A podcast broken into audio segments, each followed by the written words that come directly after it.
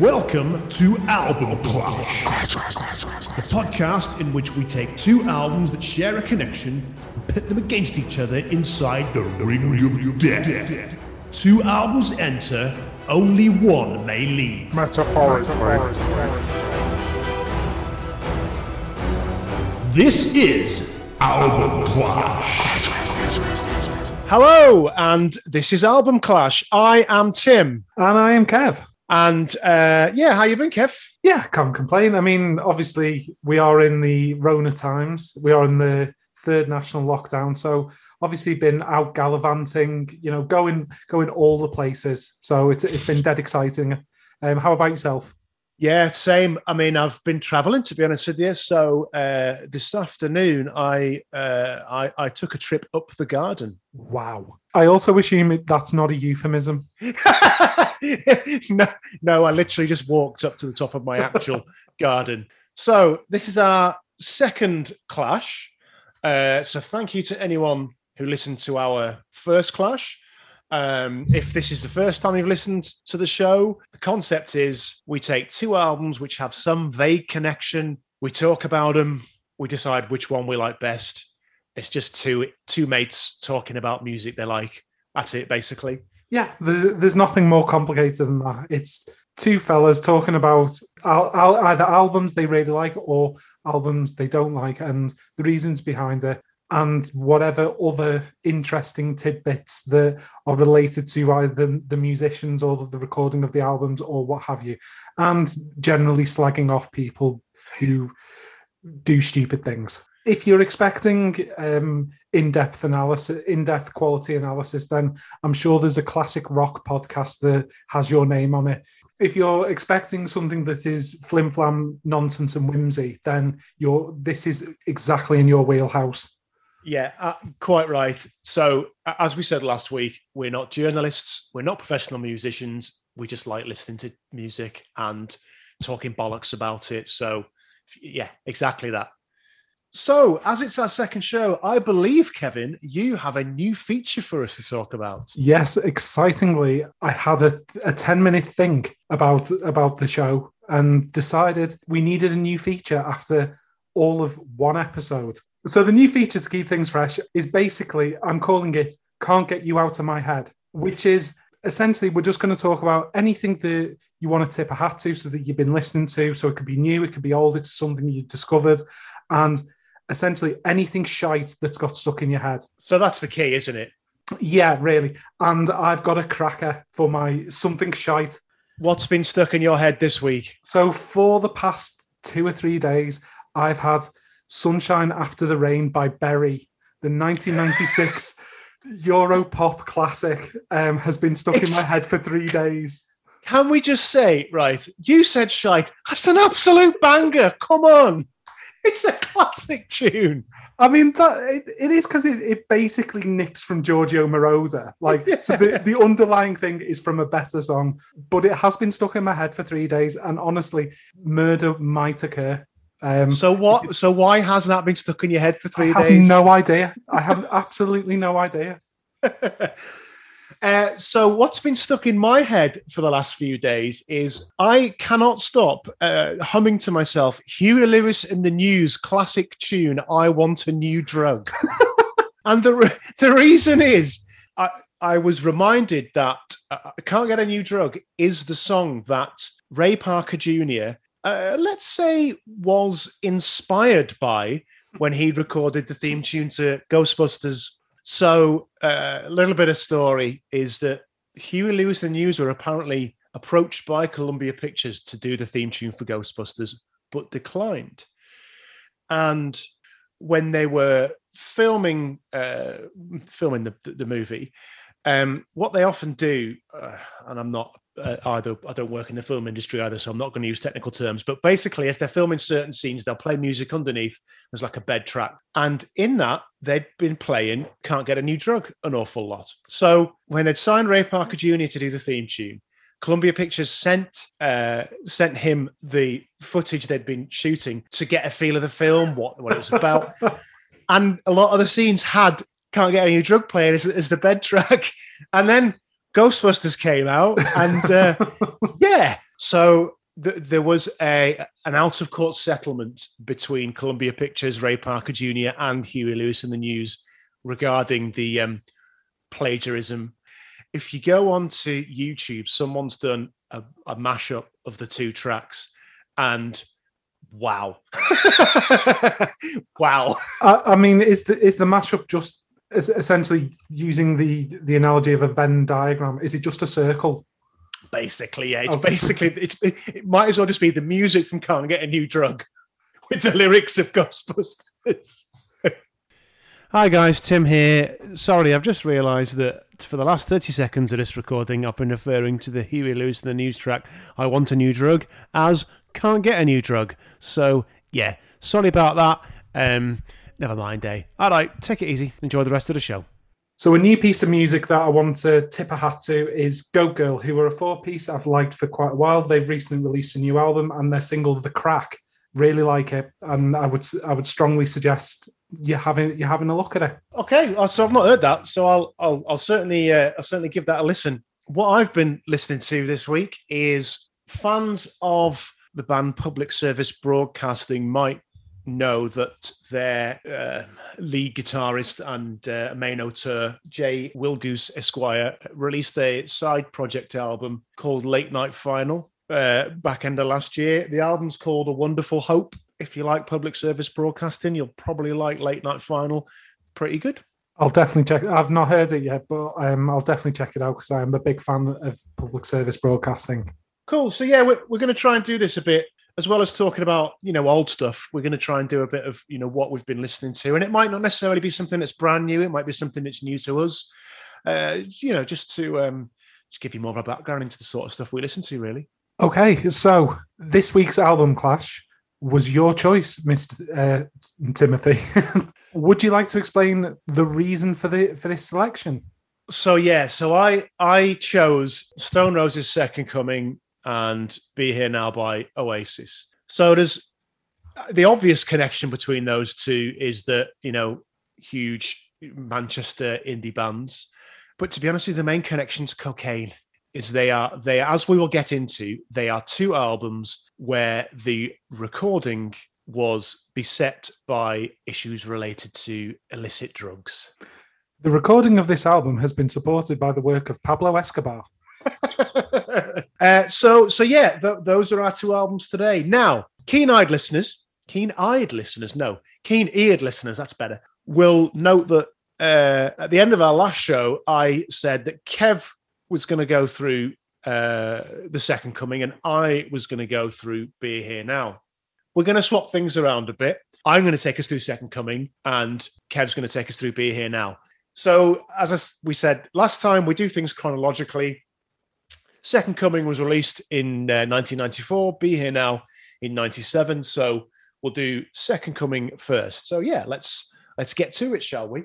When was the first time you heard Second Coming? And So it was around uh, 99, 2000. So a good few years after it after it initially come out, but I had become aware of its essentially the weight around its neck. The it's this it's this disastrous album, that sunk a band, and made them implode. So I was aware of the the stories around it before I heard I heard the album, and many of the views that had become ossified amongst the music cognoscenti, really. okay, so I I came to it a bit before that. Not not when it came out. It would have been so it came out in December '94, and it would have been a couple of years after that. Uh, it's a common theme. This as a result of another band I was playing in, although we never actually had a gig, but we just used to have rehearsals in my mum and dad's garage. So we were a garage band.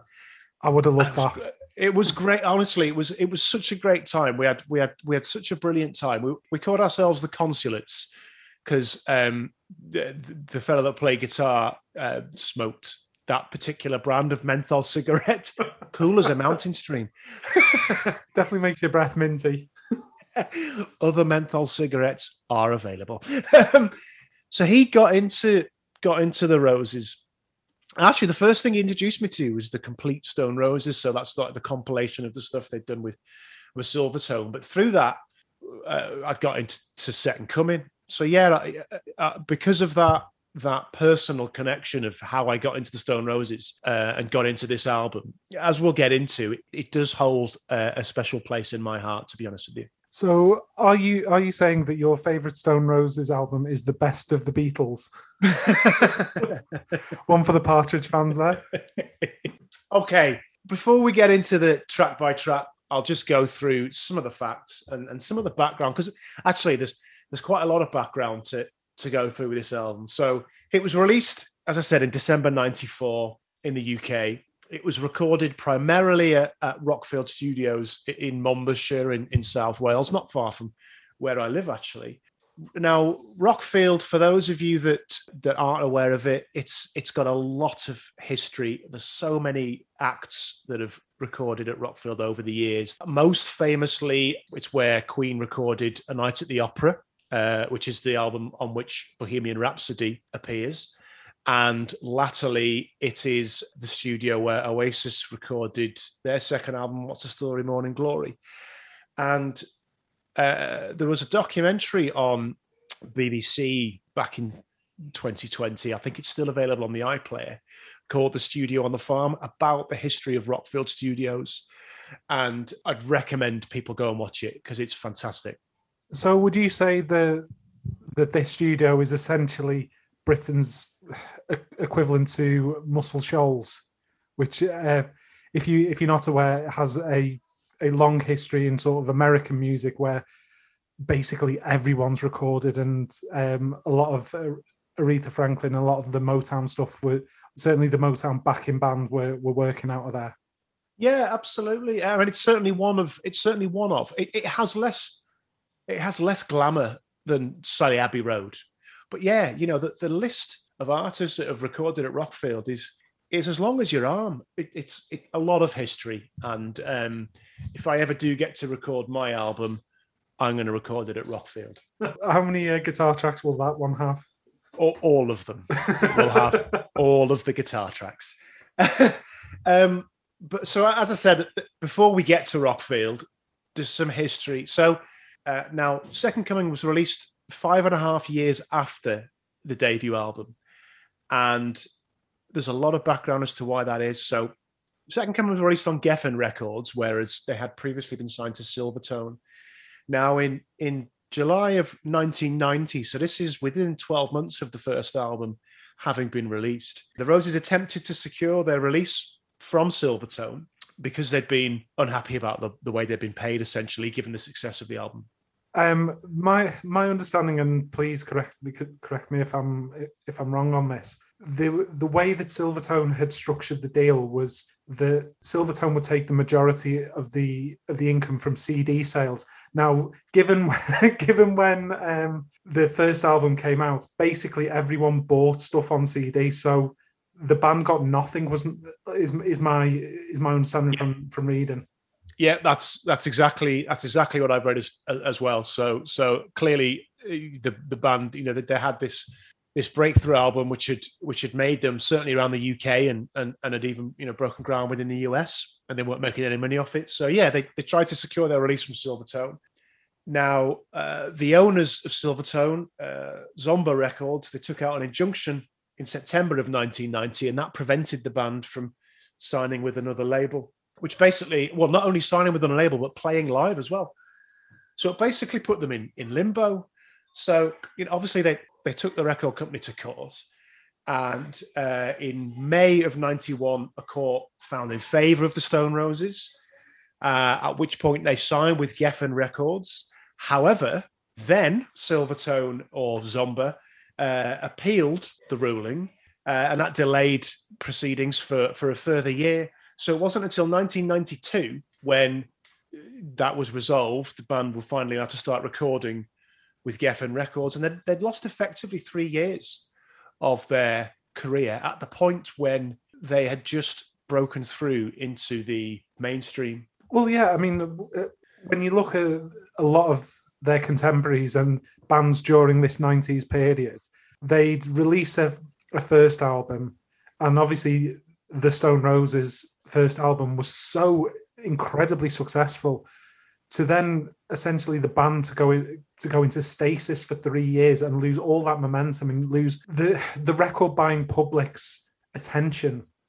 At that point where you you've got the the balls of the world and you're ready to go that must have absolutely destroyed them and creatively yeah. as well that you couldn't yeah. you couldn't even go and play those songs again. Exactly. So that's that's that's the context to i suppose the way the band was feeling but also the weight of expectation that was around around this album. So the album was recorded between 93 and 94 so the sessions at rockfield lasted 347 days so the best part of a year. Christ. It's a long old time now, part of that, as I say, is a band re-establishing it gro- its groove. And also, in fairness, it should be said that, that Ian Brown, John Squire, and and Reni had recently become fathers, so they wanted to spend time with their, their children, which is all fair enough. But a couple of quotes I want to read. One from Ian Brown around the 347 days. Maybe 50 of them days would just be us getting stoned, listening to our favorite records through the studio sound system. So there's there's one thing. Work ethic. yeah. and then and then John Squire uh, in an interview with Melody Maker in May of 95. Uh, he was asked, uh, there were rumors that he'd had a serious problem with cocaine during the recording of the album. To which Squire said, Yeah, I did too much. It made me antisocial that's not going to help with the with the band working effectively when you're all living together on a farm.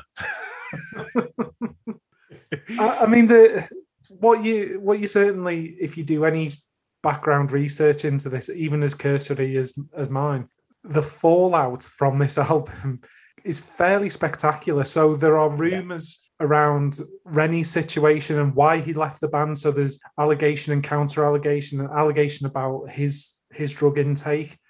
A lot of it from Ian Brown, to be honest. Like he he alleges around Squire and the amount of coke that he was having and completely destabilizing destabilizing everything.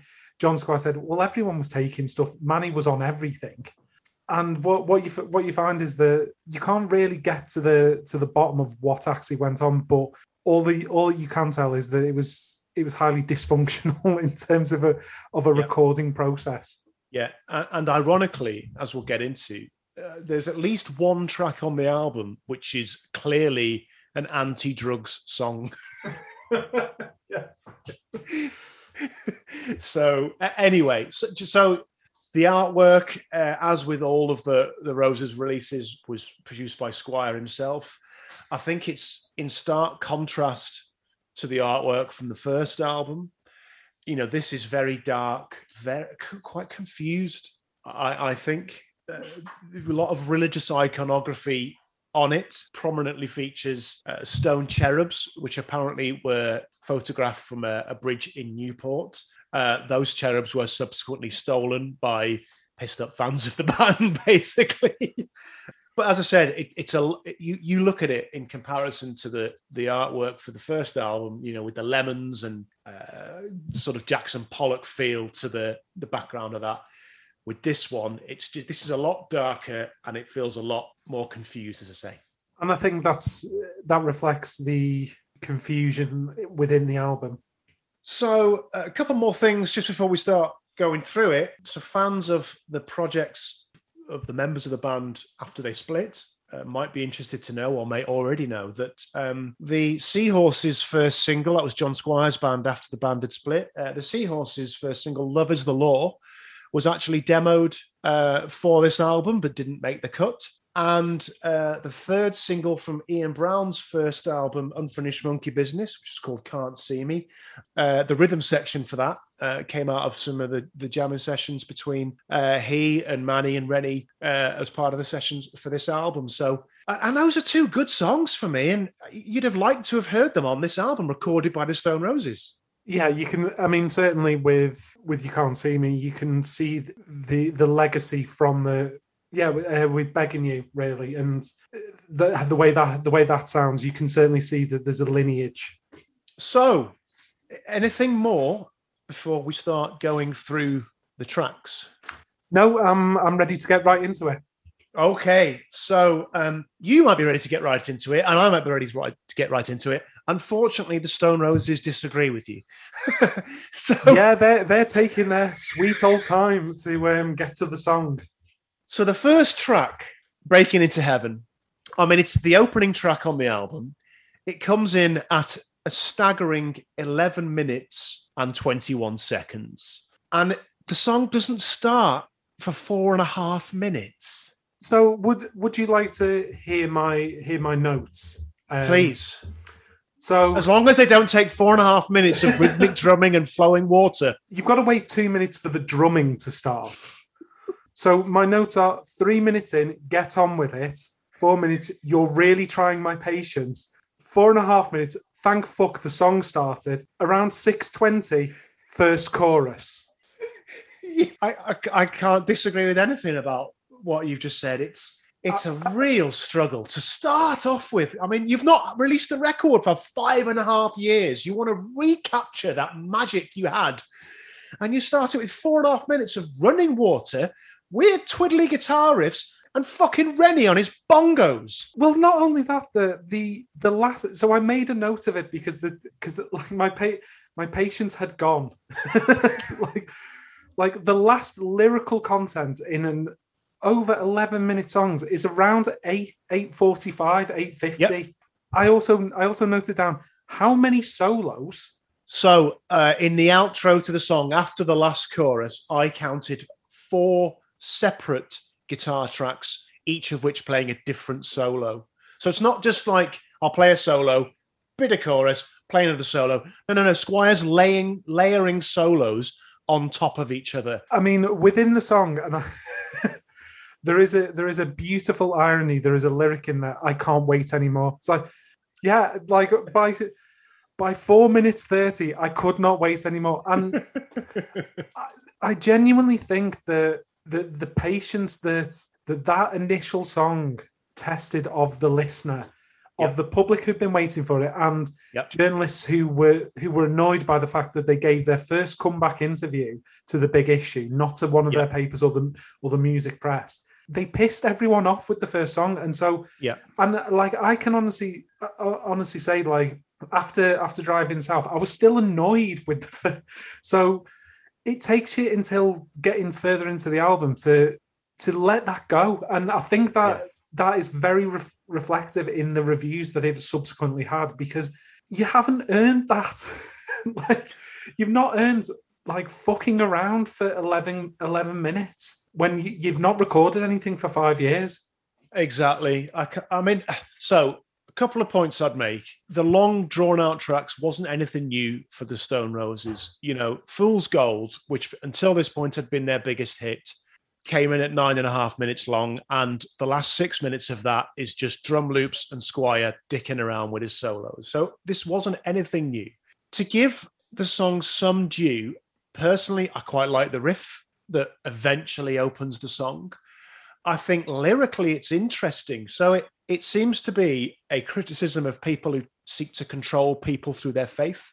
And there's some interesting themes within the lyrics. And actually, the theme of, of, of religion comes through quite a, a few times in some of these songs. But come on, fellas, just bang straight into the song after four, you know, cut the first four minutes out, go straight into it. And you've, and I say, as you said, cut the solos out at the end. You've got a fantastic four minute opener, which is sounds completely different to what you've done before, is interesting to listen to, and engages people. I do not understand the production choice at all here. No, not at all. It it, it instantly turns you off. And I know that the, there are people who may be listening to this, or certainly on the internet, who will who will defend that as an opening. And maybe if you are in a chemically induced state, the that you're you're loving the sounds and you it, you can build into the song and all that kind of stuff. I'm sorry, like going at it completely straight with just listening to the music it tried my fucking patience. Yeah, I agree entirely. Uh, so without further ado, shall we stop talking about the song? Otherwise, we'll go on long with 11 minutes, 21 seconds. so track two is is driving south. So my notes, well, the first thing I've written and I've underlined it, uh, I'm sorry, I like this song a lot. I do. I've always I, I I wrote absolute banger. It's a chunky riff to open with. It Yep. sounds massive, Yep. and it just it just sounds more rosesy, for want of a better phrase. Yeah. It's it's a it's a cracking song. It, yeah, it is a cracking song. Yeah, as you said, it sounds massive. The drums are huge, booming drums in there. The opening riff, as you said, is is really chunky, and um, it's it's it, it's basically a take on a, on a blues track. There's there is clearly a nod to Robert Johnson's Crossroads in the lyrics, where Ian Brown sings, "I stopped for an old man hitching at a lonely old crossroads." He said, "I ain't going nowhere. I'm just trying to see if I can steal your soul." Uh, that's you can't get as clear without actually singing Crossroads. You can't get a clearer reference than that. So for for those who aren't who aren't aware who Robert Johnson is, he, the legend of 30s bluesman who sold his, he, the story is sold his soul to the devil to become a great a great guitarist, and the the song Crossroads is essentially about him. Absolutely, and uh, famously covered by Cream, featuring Eric Clapton, who we covered at great detail in our previous clash. Yes, and I'm not going to add to um, not a racist, but yeah, is a racist. And don't worry, we'll get on to the problematic things to do with uh, at least one member of this group later on. Yeah, I like Driving South. Uh, so, a couple of interesting things. So, this is a song written by Squire. In fact, unlike the first album, most of the tracks on this were written solely by Squire, whereas on the first album, they were they were noted as Squire and Brown collaborations. But one of the lyrics, uh, "You ain't too young or pretty, and you sure as hell can't sing." Do you think John's trying to send a message to anyone there, Kev? Hmm. I can't think of anyone whose musical performance could be questioned from the band. I mean, we've we've both we've both seen Ian Brown live, and his it you it is so hit and miss whether he's in tune or not. Uh, Definitely, hundred percent, and we'll come on to that more later on as well. Uh, the last thing I've got to say is that so at the end of the song, there are you hear some key tones of a phone being dialed, and uh, those keytones are 0800 treble six, which is the toll free number that uh, Brown sings about anytime you want to sell your soul in the song. Um, the the only thing I would I would add is the I could you could probably lose the last thirty seconds minute to the song. Yeah, they, they struggle to end it. Yeah, Uh, uh, but as I said, that's not unique to this song. Uh, The Roses had a history with struggling to find a way to end songs. a lot of fades. Yeah. So yeah, that's Driving South. As I said, I like it. I like it Uh, for all it for its flaws, for its length. I really like it. It's a great song. Yeah. On to uh, the uh, not chronologically, but in terms of track order, the first single from the album, "10 Story Love Song." So I've not written a great deal about this. It's a different sound to Driving South and to Breaking into Heaven. The song itself, it, it's a you and me versus the world track. It seems to me, if you listen to the lyrics. I, mean, for, for me, again, it sounds very rosesy. That I've clearly just go. I'll I'll trademark that as a word now. It's a love. It's a lovely song, and I don't. It's it's also of the album thus far. It's the most disciplined song. Um, it has has a solid structure to it. It's there's not loads of noodling, and it's it's. I really like a ten story love song. Yeah. it stands up with the rest of the Stone Roses classics. It's it's a really good song, and Yeah.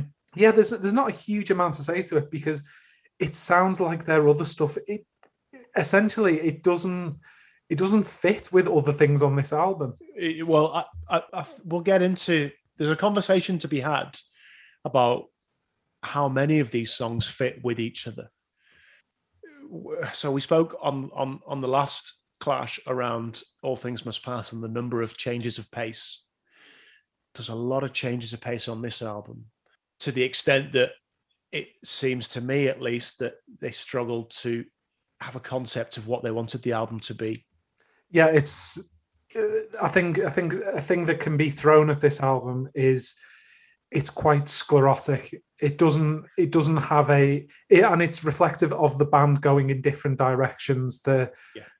there are there are so many different things going on there that you can kind of go, well, yeah, thi- this is this is a group going in different directions, and obviously we know we know what happened subsequently, so it kind of backs backs that up. The there isn't a consistent sound or theme, whereas obviously within the first album, whilst there are different songs with different timbre and different structure to them, they are all of a piece. This this isn't. It's a collection of songs. So, last couple of things I've, I've written about this song. So, I said it's it's a you and me versus the world track. It, I, have written it. It's it sounds defiant, and I just I had a thought. Uh, so this is as I say, December '94. The album was released. So we are in a post definitely maybe world. Oasis were on the scene by this time. Now, obviously, I don't know the chronology of exactly what song was written when or exactly what song was recorded when, but in a way, it's is this their answer to live forever, which in itself is a you and me versus the world defiant song. Um, I mean, the, obviously they they weren't whilst they were holed up in Wales, consuming a prodigious amount of of drugs. They weren't living in a vacuum, so they're going to be influenced by what was what was going on at the time, and definitely maybe was you know it was a it was a huge album. So without question, it's gonna it's gonna have had an influence. And vice vice versa, there are things about the Second Coming, and particularly how Brown sound sings on it, that are reminiscent when you listen to "Be Here Now" and how Liam sounds on it. Okay, so the next track is "Daybreak." the first thing that strikes me for well, it it it, it comes in after the end of Ten Story Love Song with that bass line from Mani, and then Reni kicking in with the drums with the riff from Squire. This to me is the rhythm section to the Stone Roses at their absolute best. What Mani and Reni do through this song allow Squire and Brown free reign to just cut loose over the track. That's why you love the Stone Roses.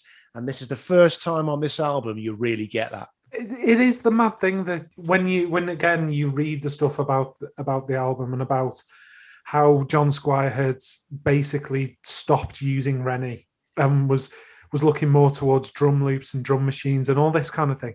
And you hear you hear uh, the quality of drumming in it, like that's throughout throughout the throughout my notes and particularly into Daybreak. It's like Reni's drumming just comes comes across so well. And if you if you have ever been fortunate enough to see them live, which we which we both have, he is a phenomenal drummer. The the only other the only other note that I really had on this is basically it sounds like a recorded jam.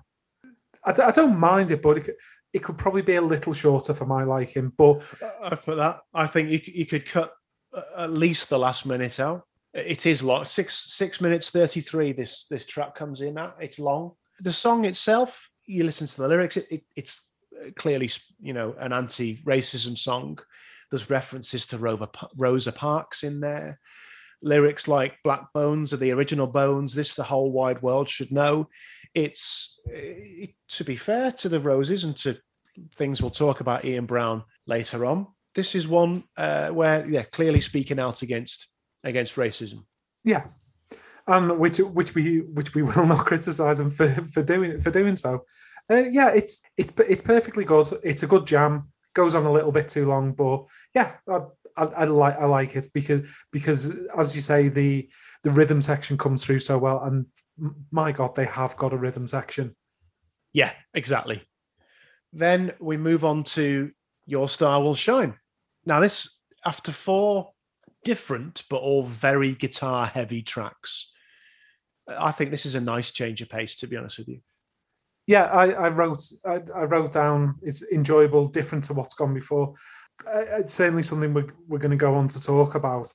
It's ironically more Beatlesy than anything at all on Be Here Now, and it doesn't it doesn't stay too long. It's it's a it's a palate cleanser. It's it, it's different and it's not a particularly long song, and I quite I quite like that about it. The song itself, uh, so it, it's written by John Squire um, about his baby daughter, written from the perspective of of watching her as she sleeps.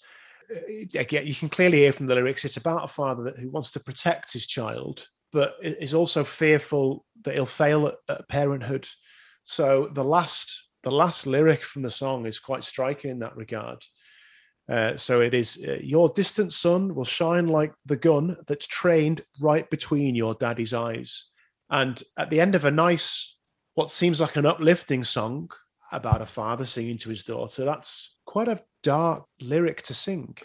And I suppose, I suppose that reflects the there is a darkness within the album, and that that is made. Obviously, we said that Squire wrote like virtually all of it, and may may be reflective of the darkness around his his cocaine addiction and that that kind of thing. Yeah, that's that's exactly. me. You know, there's there's no there's no nothing to back that up, but obviously, um, that's just me sort of surmising from from obviously the other stories. But it it it is that is bloody dark. It is. So I do have a suggestion though as a father myself, and now I, I, can't say I've been through exactly the same life experiences he has, but if he's that conscious about failing his daughter, maybe just lay off the coke a bit, John. To be honest with you. okay. Anything else on your Star will shine? No, I, I, I think I, I, think we've covered it really. Next track, um, straight to the man. So this is the only song which is uh, credited solely to Ian Brown and uh, it's it sounds very different to the rest of the tracks on the album, and that's deliberate. So Ian Brown himself is quoted as saying, uh, "I don't like hoary rock and roll." I mean, it's not a great start when you listen to the rest of the album, Ian, but okay. uh, that's why I put Straight to the Man on there. The album sounded far too rocky, agreed. So I wanted to put something funky on there. And yeah, I, I, I think it, if that was his intention, I think it achieves it. Yeah, I mean, so again, uh, Reni's drumming is is really good in it. The, and I do like that the guitar track is is less prominent. It's one of the things in the previous episode when we spoke about Layla and other love songs is that that that album became a slog towards the end because of how guitar heavy it was. It's a fun opening. It's not a massively memorable song. It feels a bit album filler, or it would very much make a B side for for me anyway. It's fine it's nothing like to me. It's uh, it's it's it's never it's never going to be as memorable as other songs on on the album. Okay, well, so I agree with your last point, but I I feel a, possibly a bit more fondly about it than you because for me it's it's nice to have at least one track on the album where John Squire Clean doesn't have free reign to put all the guitar tracks on there that he wants. And this is me saying this. This is me. So, and, and you know, after you've got your Star Will Shine's a nice change of pace. The first four tracks on this album are really all about, not all about, but there's a lot of John Squire in there saying, Look how good I am at the guitar. This isn't. And yeah, lyrically, there's not much in there. I would say if you listen to this song having uh, listened to a lot of Brown's solo material, and I know you have, there's clearly the genesis of what was to come within this track. Oh yeah, without without question. As as with the the next the next song on the album, the that that clear like these two songs are very influential on his on his later career. Yeah, definitely. But I like this song because it's so different to the rest of the album. That's why I enjoy it. No, fair, fair enough. As I say, I just don't find it ma- massively memorable. There are other songs on the album that grab you and stay with you. This this one, it's perfectly fine. Yeah, fair enough. Okay. So yeah, you just briefly mentioned the next track on the album. That's begging you. So this was uh, it was the third single released, but again, in terms of their order on the album, it's the second second single. It starts again. Fans of the first album will know that "Don't Stop" is basically waterfall in reverse. This starts with a reverse guitar riff uh, furious is the word I've written here. This is an absolute cornucopia of sound, is what I've written as well. Wow, that's that's quite the the way to to refer to it. It sounds like nothing else on this album. It it, it comes it comes in like an alien that's just dropped in. What I'd, what I'd say listening to it because I've not listened to Second Coming for for a while. It still sounds really fresh now, and it's to to me again. the irony of Oasis always being compared with the Beatles. This is very Tomorrow Never Knows with the with the looping and yeah and all the and the drumming and, and everything that go, goes on with it. It's it like I really really like begging you. I think it's a, it's a fantastic song. Like how it's got on this album, which is you know, which, which is unashamedly Zeppelin influenced. It just we'll, seems a bit we'll, mad. We'll, we'll, come back to Zeppelin a bit later, but yeah. yeah. so this is one where so you mentioned Reni uh, and his uh, displeasure at, at Squires uh, wanting to use a lot of drum loops. This is one where clearly that is the case. The, the, the drumming here is is basically looped all through the track. Well, it's an indie disco banger, this isn't it? Oh god, yeah. I mean, of of an album where even even the the most prominent, they're not. It's not the most danceable album. This this being a, a very much an exception on there. It's definitely about drugs. so, just a selection of the lyrics: King B in a frenzy, ready to blow. Saw the dust that he made. Does it call you or maul you and drive you insane? So apparently, it's basically about what the acid house scene became after the drug gangs uh, infiltrated Manchester and took over, and you had uh, Browns quoted as saying, you know, kids age 16, 17 in the hacienda and likes with you know guns and stuff. So for for some of our listeners who may not have been about or are not are not from the the UK, um, certainly at the time that the the album the album came out a little bit before Manchester was riven with uh, drug wars, essentially, and this this is what the the song the song refers to, as as Tim says.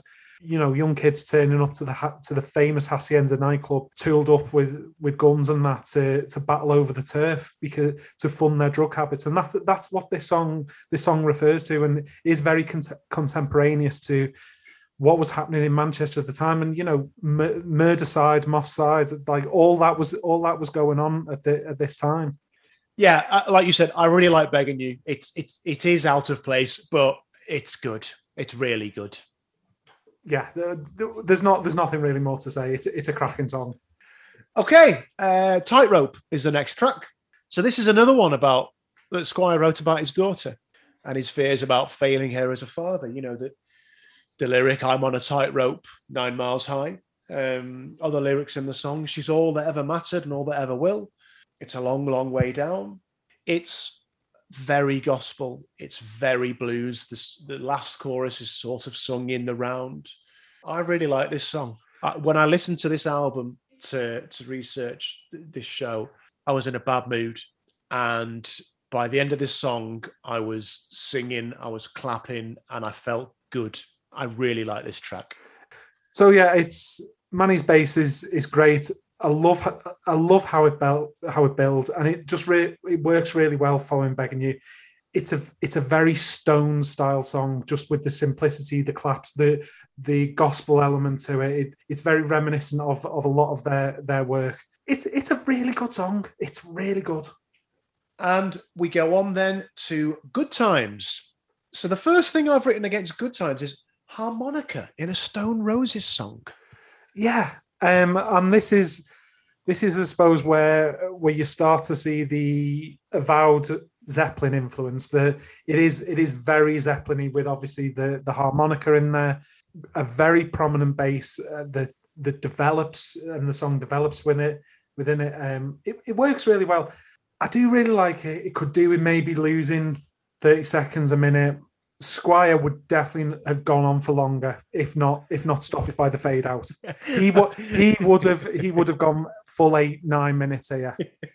I've got a vision of Ian Brown and Reni behind the mixing desk, just just turning down the fader whilst they're recording the song. Why did you fade out? Oh, it must have been a fault in the desk. But we don't need to re-record. It's a good track, John. Just leave it as it is. No, I've just got a vision of them like fucking off to the shops. Come back and what hell, how many tracks does he put down whilst we uh, nip to Tesco? So I've got. I like Good Times. I, I it's very bluesy. It's it's it's as you said, very Zeppelin influenced. But I do have an issue with it in that to listen to the song is very upbeat, but it's another song about drugs. And, and I'm quoting Mani here from a, an interview the band gave to Melody Maker in 1995. Good Times is just a focus on what's happening. Everybody on Smack fucking up. So apparently, in the time up to and around the recording of this album, 15 close acquaintances of the band had died of drug related illnesses, most of them heroin overdoses. And there's, you know, listen to the last word of the chorus of this song, the last lyric of the chorus of this song. I'm hooked, line and sinker. She's my heroine. It's a song about heroin addiction. So, with those lyrics and that subject matter, it seems really jarring to me that it listens like an up tempo blues track. Yeah, um, I had I had picked up the because you can't really not pick up the drug references in it, but I hadn't really put together the up tempo nature of it. Um, the for a for a song that is critical of of drug of drug taking and drug addiction, that it it is quite it is quite positive and quite sing alongy. And uh, as I say, despite its flaws, despite that, I, I do like the song. I just think it's a bit too jarring. Yeah, I can I can see I can see that point. Okay, so uh, track ten is uh, "Stairway to Heaven." Uh, sorry, um, track ten is "Tears." Wow. So my notes, like, and I will read them verbatim. Very Zepp sounding. "Stairway is calling." Particularly the intro, of the drums, etc., from two minutes. Seriously, Jimmy Page is demanding royalties here. yep, so it is a song in movements all the way through. It's six minutes plus. It's a song in movements, just like Stairway.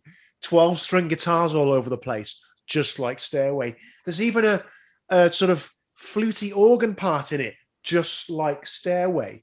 But I really like it. Sorry, I really like Tears. It, it's it's it's fine. Stairway to Fallowfield. is that an original Kevin Hansen joke? It is actually. That is excellent. I'm not editing that out. That's staying in. so it's it's another one that seems to be written about John Squire's daughter, and I, I've done this a lot, but I'm going to read some of the lyrics. Yeah, sure. So if you hear me crying or talking in my sleep, don't be afraid. It's just the hours that I keep. We got a love to last a million years. A love that could never fade through the tracks of your tears. You know, you, given what we've talked about before, it seems to me very clear that that's what he's singing about.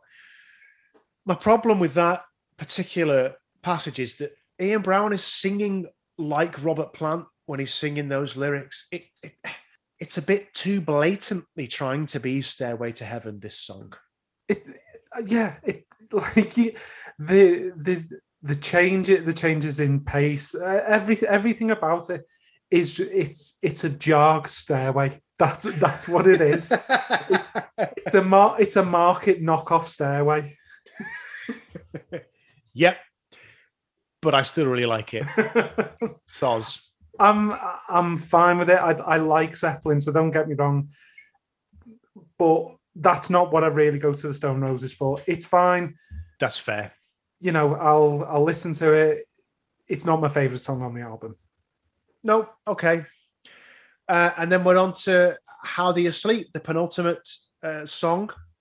To me, this sounds like the closest thing on the album to first era Stone Roses. This has always reminded me of what the world is waiting for. It's one where Squire's guitar complements Brown's vocals in the same way as it does on any track you could name from the first album. It doesn't dominate. I really like this song. Yeah, it's a perfectly good song. It's not too long.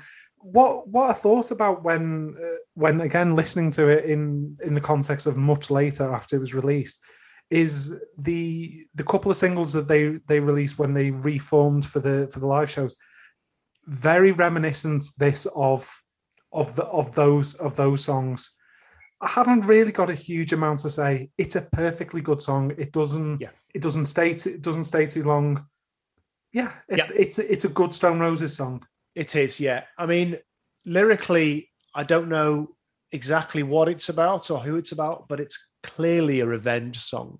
The lyrics are dripping with spite. It, again, it, it takes you back to songs on the first album, such as Shoot You Down or Bye Bye Badman, which are in the same vein of really spiteful, cutting lyrics. And that's one of the things I like about this track. Yeah. Um, I, I, mean, I haven't really got a huge, a huge amount to add to that, to be honest. Um, yeah, I think you, I think you covered it. Okay, so that brings us on to what was the first single released, and actually the Rose's biggest hit. It reached number two in the UK. Uh, Love Spreads. The first thing I've written here. What a tune! Yeah, I I love this song, and it's a it's got such a huge, massive, massive opening to it.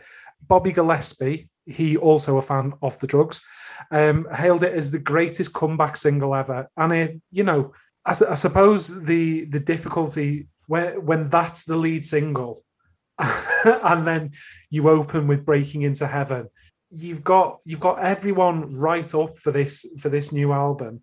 Yeah, and it's yeah, because it's it's a brilliant song, it, and I'm sure you're going to talk about the iconography uh, contained within. I am indeed. So it's a song about Jesus being a black woman. And um, so a couple of quotes. One from Ian Brown. If you read the Dead Sea Scrolls, they tell you that Mary Magdalene gave Jesus his power. And then John Squire, more directly, saying, Why couldn't Jesus have been a black woman? It's just an attack on the white guy with a beard sitting on a cross because that reinforces the patriarchy. And you can hear that in the lyrics, you know, love spreads her arms, waits there for the nails, cold black skin, naked in the rain. And the refrain in the chorus, the Messiah is my sister, ain't no king man, she's my queen. It's a great song. There's there's nothing really more you can say you can say about it. It's it, it's massive, it's huge, and it's it's a great song. Okay. Is well, there is one more song, is there not? There is technically. So actually, so I have I have this album on CD and I have a vinyl version. Uh, pleasingly, the secret track, which is called the Foz, does not appear on the vinyl version. So for, on the CD, there were actually several four second tracks with nothing on them. So there were a total of 99 tracks on the CD. And was it track number 90? It was something is, like that, yeah. Is a seven minute bluegrass jam called The Foz, which is quite tedious. I have yeah, to say. If it if it was maybe two minutes of them like messing about, it's a bit of throwaway fun, but it's ultimately pointless with how long it is. It's seven minutes. It's like yeah. yeah. And even without that, the album is already 73 minutes long. Oh yeah. Lads, you've had enough now. Come on. Or, or specifically, John, it's time for bed. uh, and so that's that's the second coming. Uh, so as usual, I'll just read a little bit around how the album was received, what its legacy was, etc. So yeah, just in terms of its uh, commercial success, so it reached number four in the UK album charts. It has been certified platinum in the UK. It has sold over 1 million copies worldwide. So, by most definitions, it is a commercially successful album, or at least has become a commercially successful album. It's it's just how synonymous it's become with bloated, failed second albums, and I think well, and when we obviously come to our to our conclusion, I do think it, that that's slightly unfair. So I'm going to read you a little bit about the reviews that it received. In 2011, the Independent ranked it amongst the top 10 worst career moves, that it's stating that it dismantled the perfect pop formula, which again I think is harsh. When the album first came out, the NME in 1994 said that anything other than a stone cold classic that sounded like it had been beamed in from another planet was going to be a jarring anticlimax. Second Coming is exactly that. Rolling Stone said that it's tuneless retro psychedelic grooves are bloated to six plus minutes. I mean, one could argue that's just a factually correct statement. I mean, there, there are there are some bloated songs on there, but as we as we will discuss, there is one that there is a champion in this in this game for that. There, so there's a reason I put these two albums together. Not all reviews were negative the LA Times said that it's inspired guitar work, uh, and there are standouts that offer a soulful earnestness. And Select Magazine in 1995 rated it number 12 in their top 50 albums of the year. But as you said, I, I, I, again, I think you've got to read the reviews of this album at the time, as I said earlier, you're in a post definitely maybe world.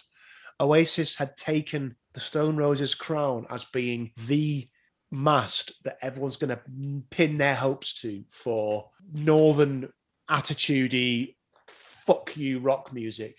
And then the roses come out with this i think it left a lot of people disappointed because of that. Uh, again the a lot of the a lot of the bands that came out in the 90s would certainly refer to or make some reference to how they were they weren't necessarily punk sounding, but certainly embrace the punk aesthetic. When you're coming out with a Zeppelin, like Zeppelin is as far from punk as you possibly can get, and yep. and are essentially the the bête noir of the of the punk scene. So coming out with an album that, that's certainly very influenced, and one song where you know there, there might well be a plagiarism suit, you're on a hiding straight straight yeah. away.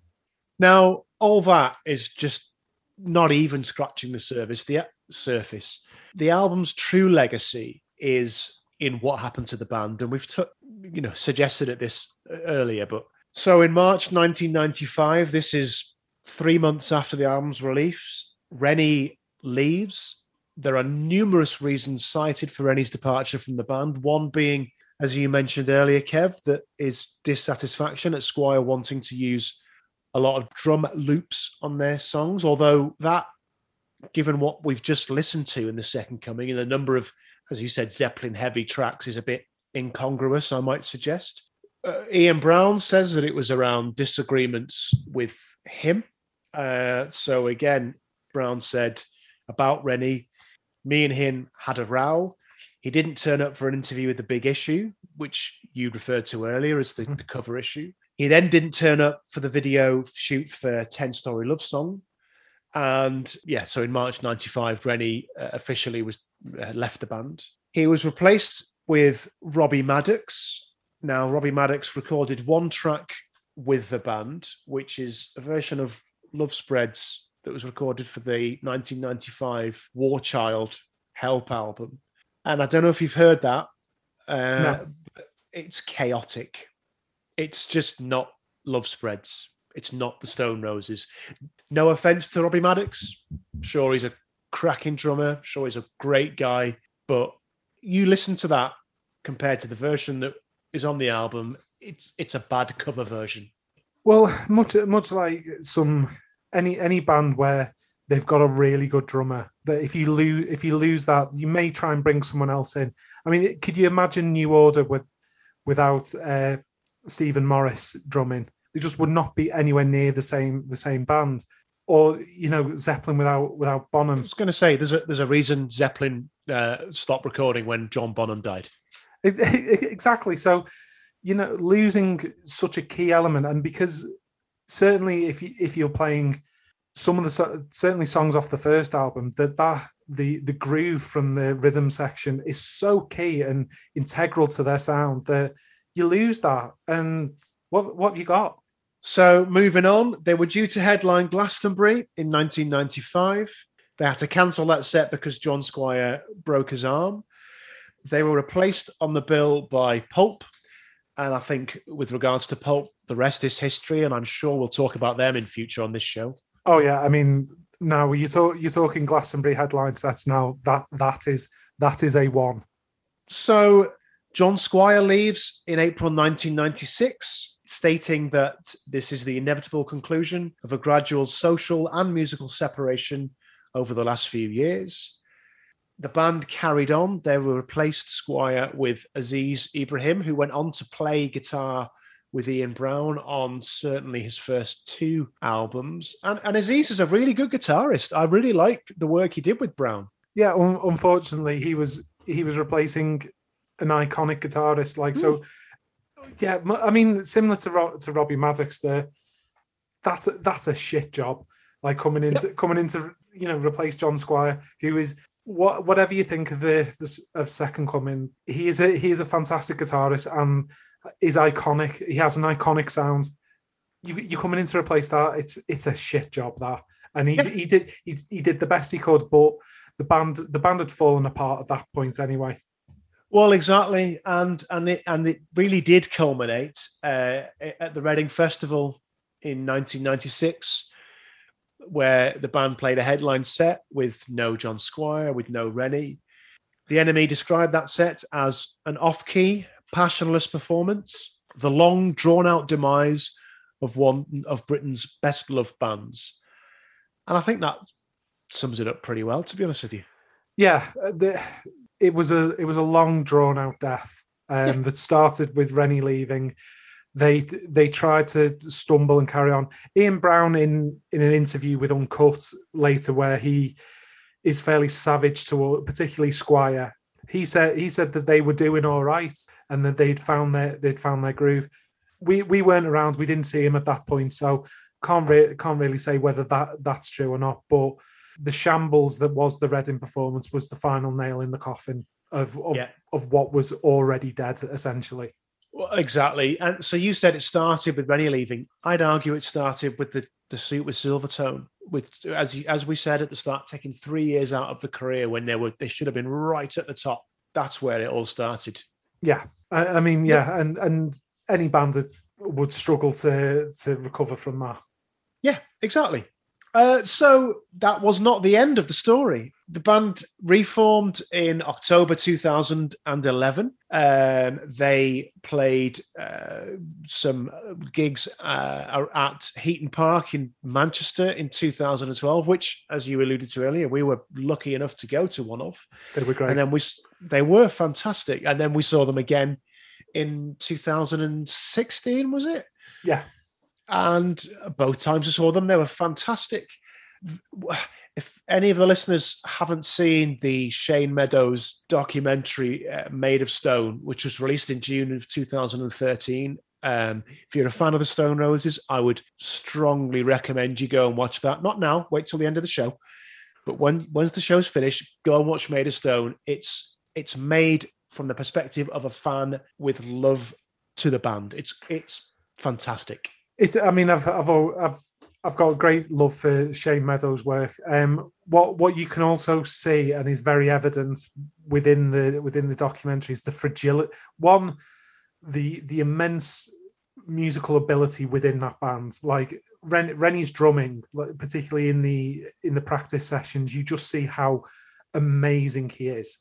Um, and what what also comes across is the fragility of that of the truce that occurred. There are there are some there are some fraught moments between the band, the band members. The the interviews and everything that happened in the aftermath um, certainly ha- haven't all those wounds haven't healed. So just in closing, really, the band, as as Kev said earlier, they they did release some some new material, two singles back in 2016, All for One and Beautiful Thing. They were fine. They were okay. I, I quite liked them.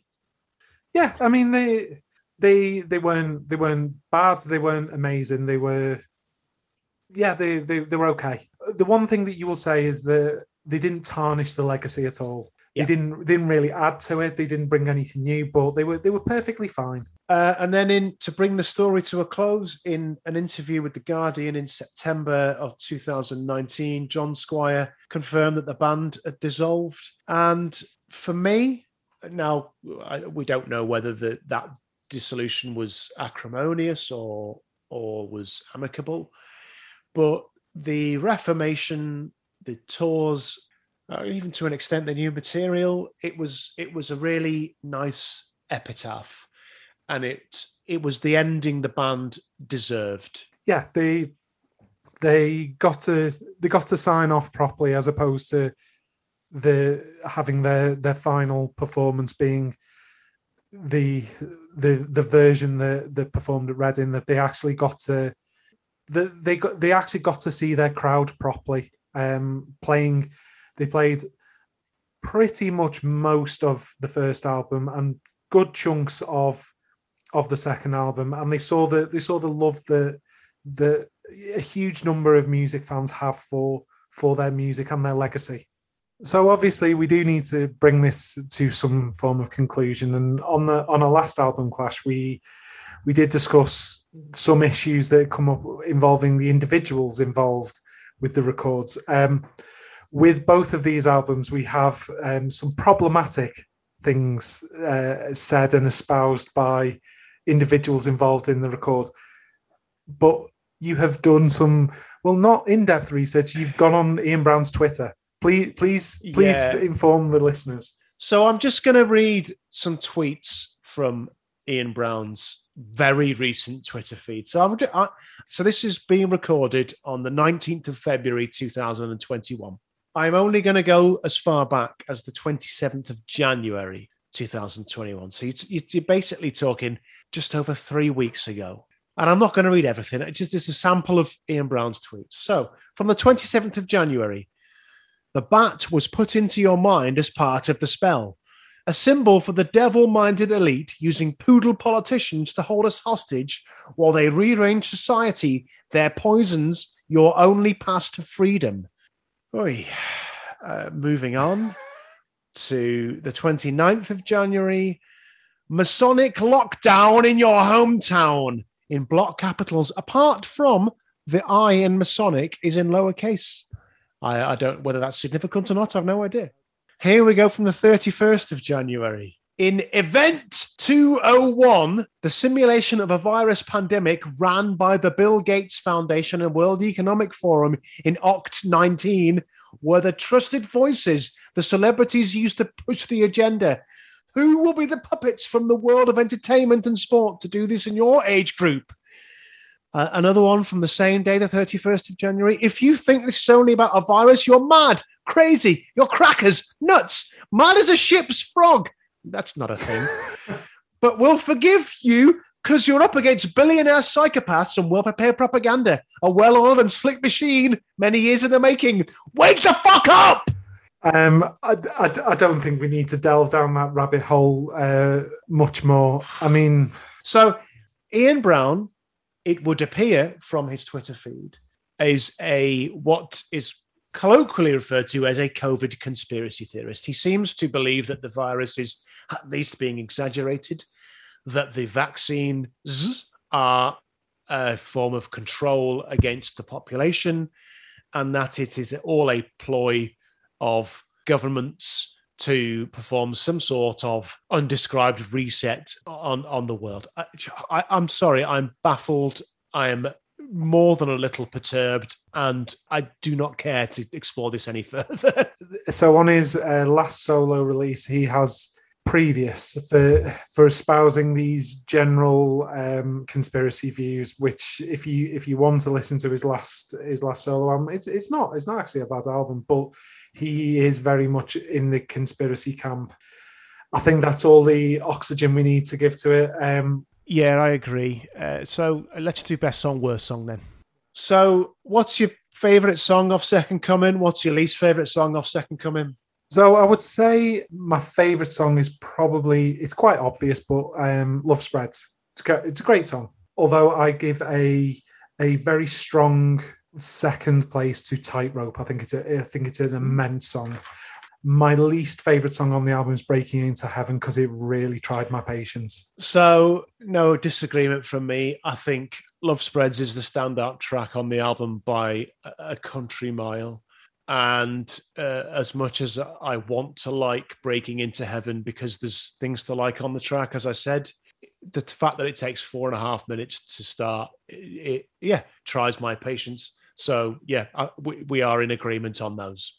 Uh, so so that's that's the second coming. Um, yeah, and uh, that'll just about wrap us up for for this week's show. So um, next week, Kevin will take us through the glory that is Be Here Now. And uh, once again, just to say thanks very much for listening. And um, Kev, just remind people how they can get in touch with us, please. So if you are so inclined, you you can contact us via our Twitter account, which is at Clash Album. You could be like a millennial. You may like avocados and may choose to use an Instagram account. That's a Clash Album. Or if you if you are from the 90s, you may wish to send an email. So you can send you can contact us at albumclash at gmail.com. Again, for your suggestions for potential future album clashes or possibly your thoughts about avocados. It's entirely, entirely up to you. What I will say is I'm not a fan of the avocado. So that, that's all. That's all I've got to say about that. I'm I'm very much pro avocado. We're not doing vegetable clash, although this, this you know, we we could potentially spin off. Could do. Although I think avocado's technically a fruit. Well, I mean, that that would be a whole a whole thing to get into. uh, no, quite right. Okay, so yeah, uh, please uh, get in touch with us if you want to, and um, leave a review, uh, subscribe to the show. Hopefully, you're enjoying it, and uh, yeah, we will uh, see you uh, same bat time, same bat channel next week. Thanks very much. I've been Tim, I've been Kev. and uh, yeah, we'll see you next time. Ta now, bye bye. Cheers, bye.